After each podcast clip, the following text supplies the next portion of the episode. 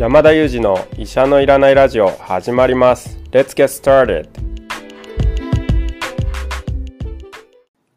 この番組はニューヨーク在住の医師山田裕二先生に健康にまつわる情報を質問し医者のいらない状態を医者と一緒に実現しようという矛盾した番組です。進行役は新里ゆり子が務めます。聞きたいテーマや質問はウェブマガジンメモリでの山田裕二先生の連載コーナーへお寄せください。感想は、ハッシュタグ医者のいらないラジオで、ツイッターでつぶやいていただければと思います。本日もよろしくお願いします。ごめんなさい。なんで笑ってるんですか？本当にごめんなさい。初めての、はあちょっと、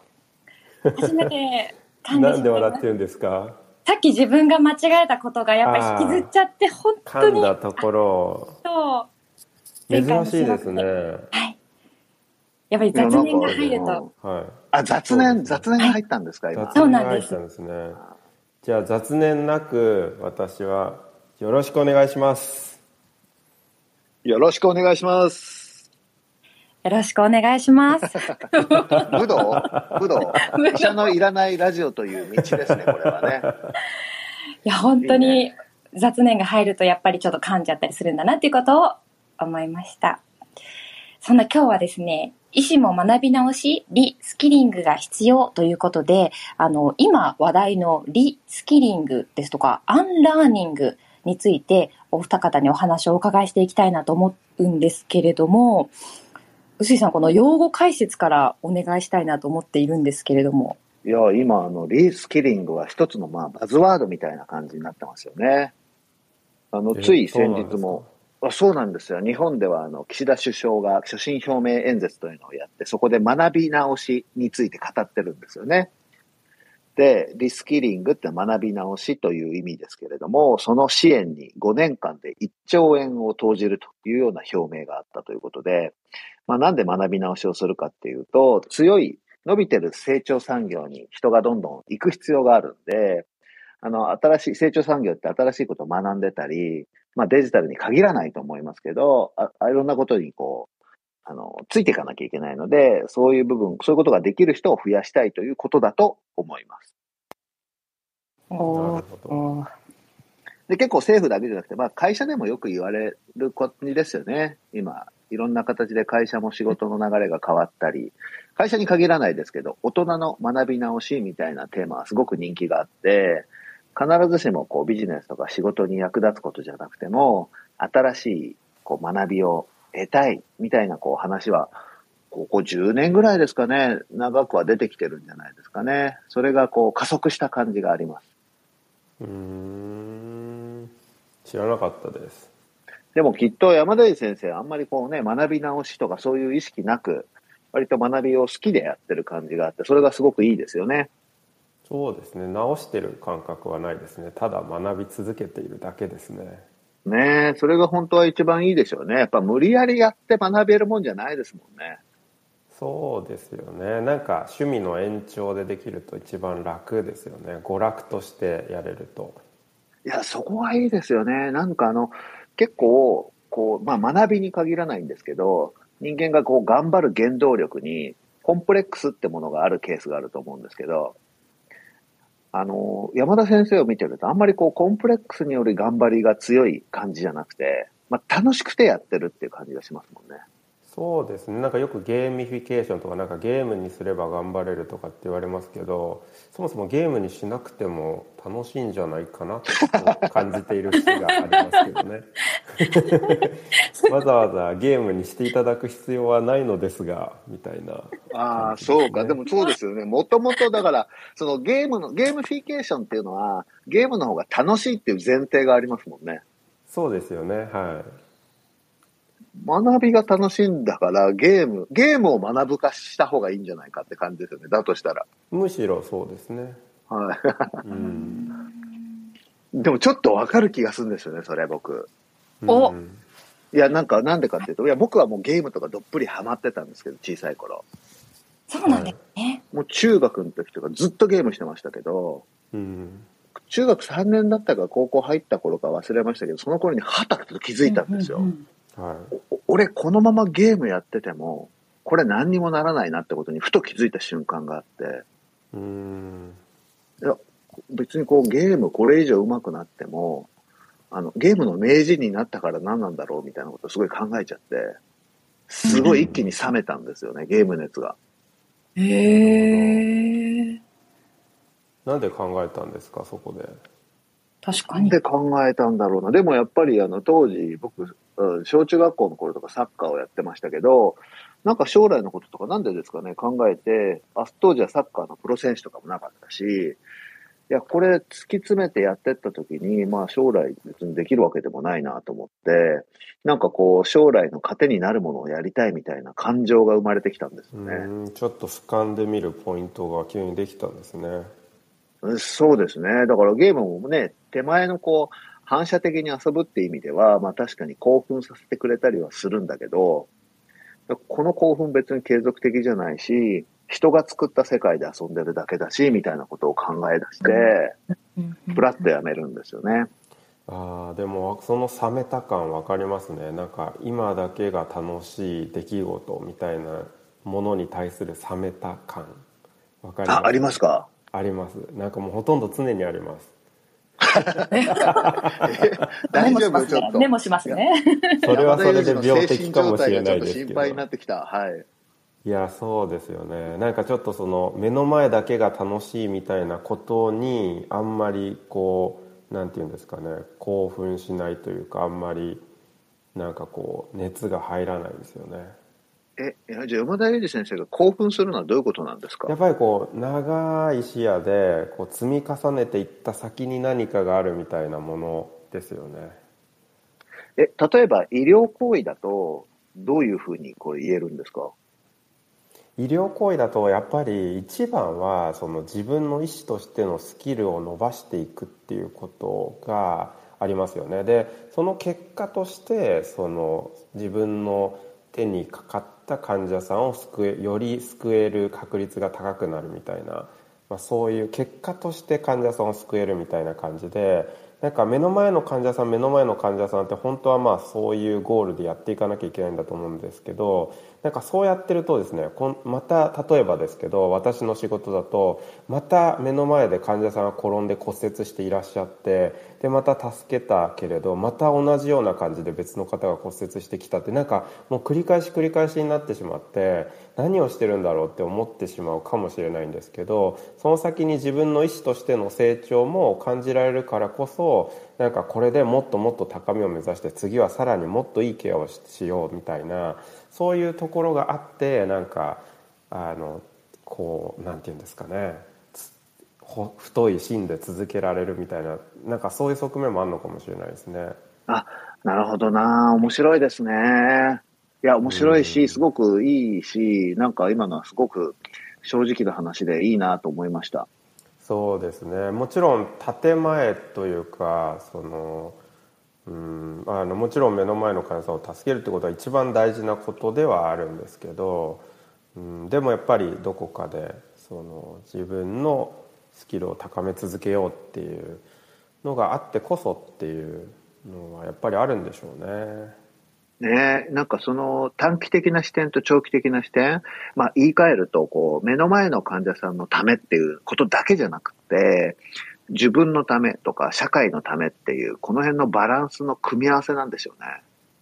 そうですねはいあでもそれ、いお医者さんじゃなくても一緒な気がしますね。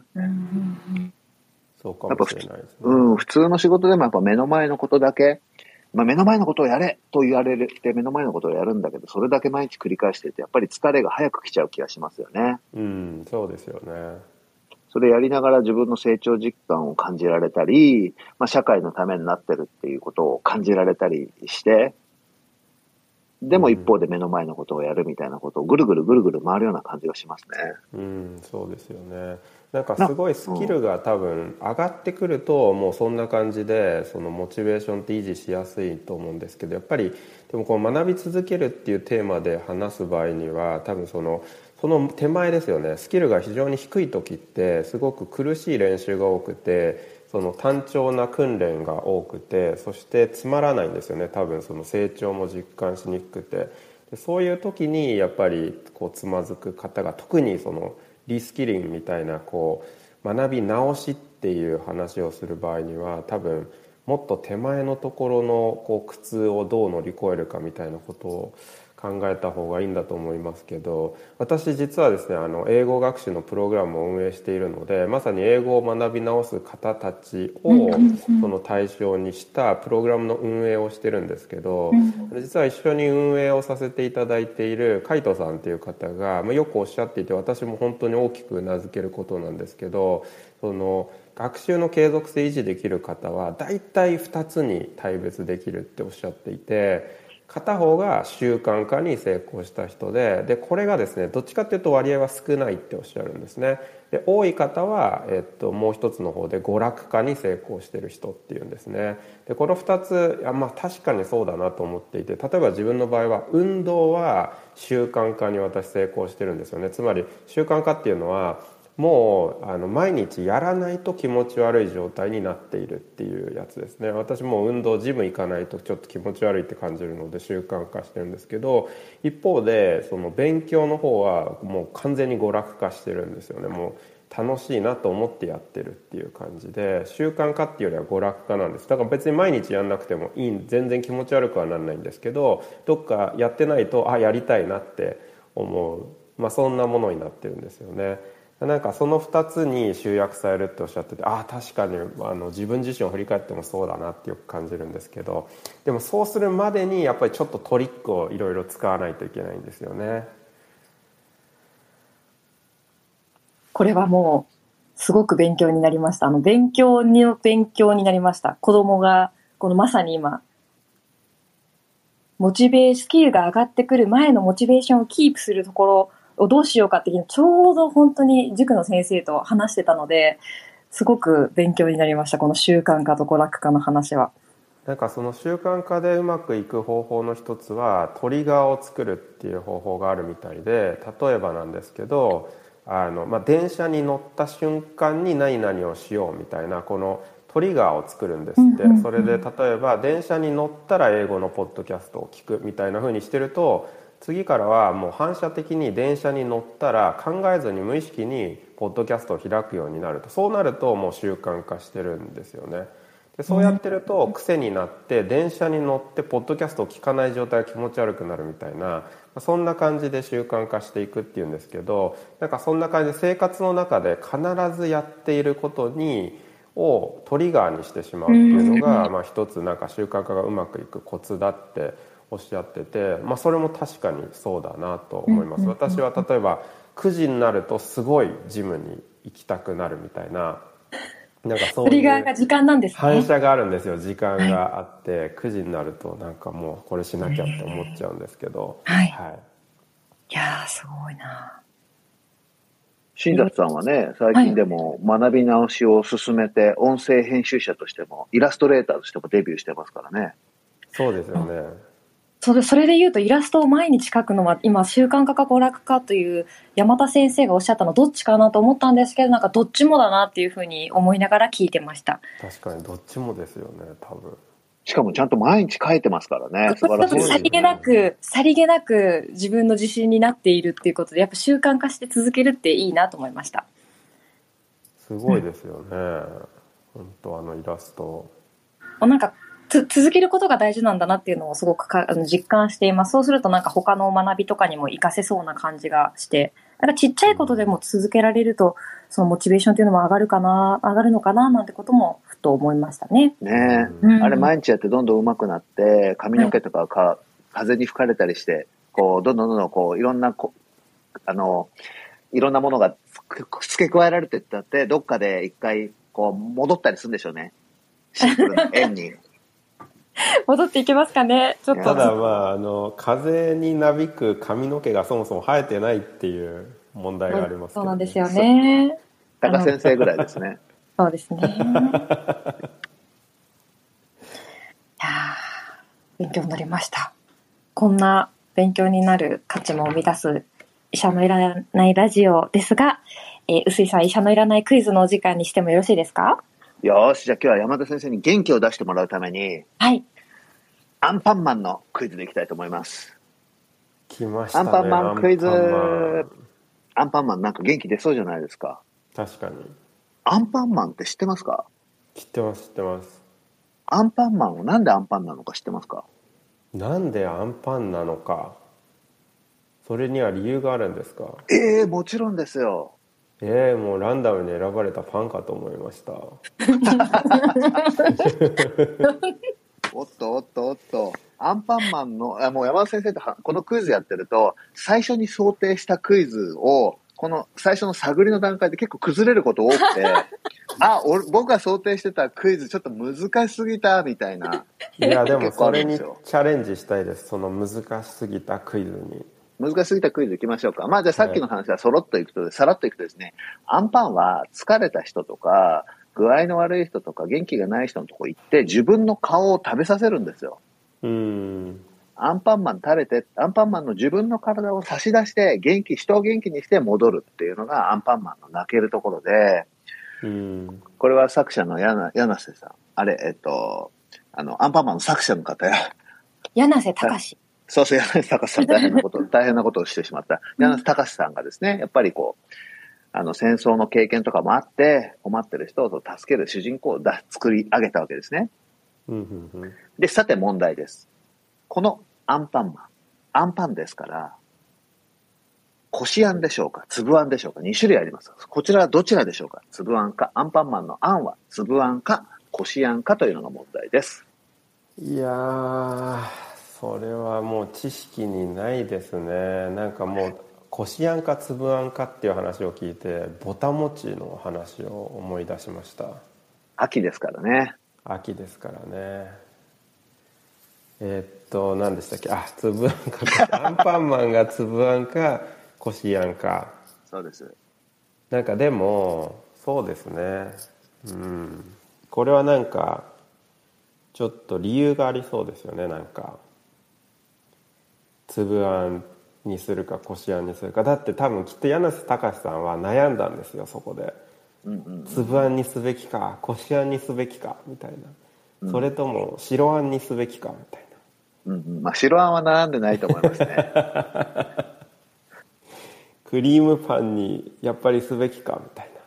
ねえねえクリームパンマンもいるの知ってますか？いるんですか？カレーパンマンもいるんですよ。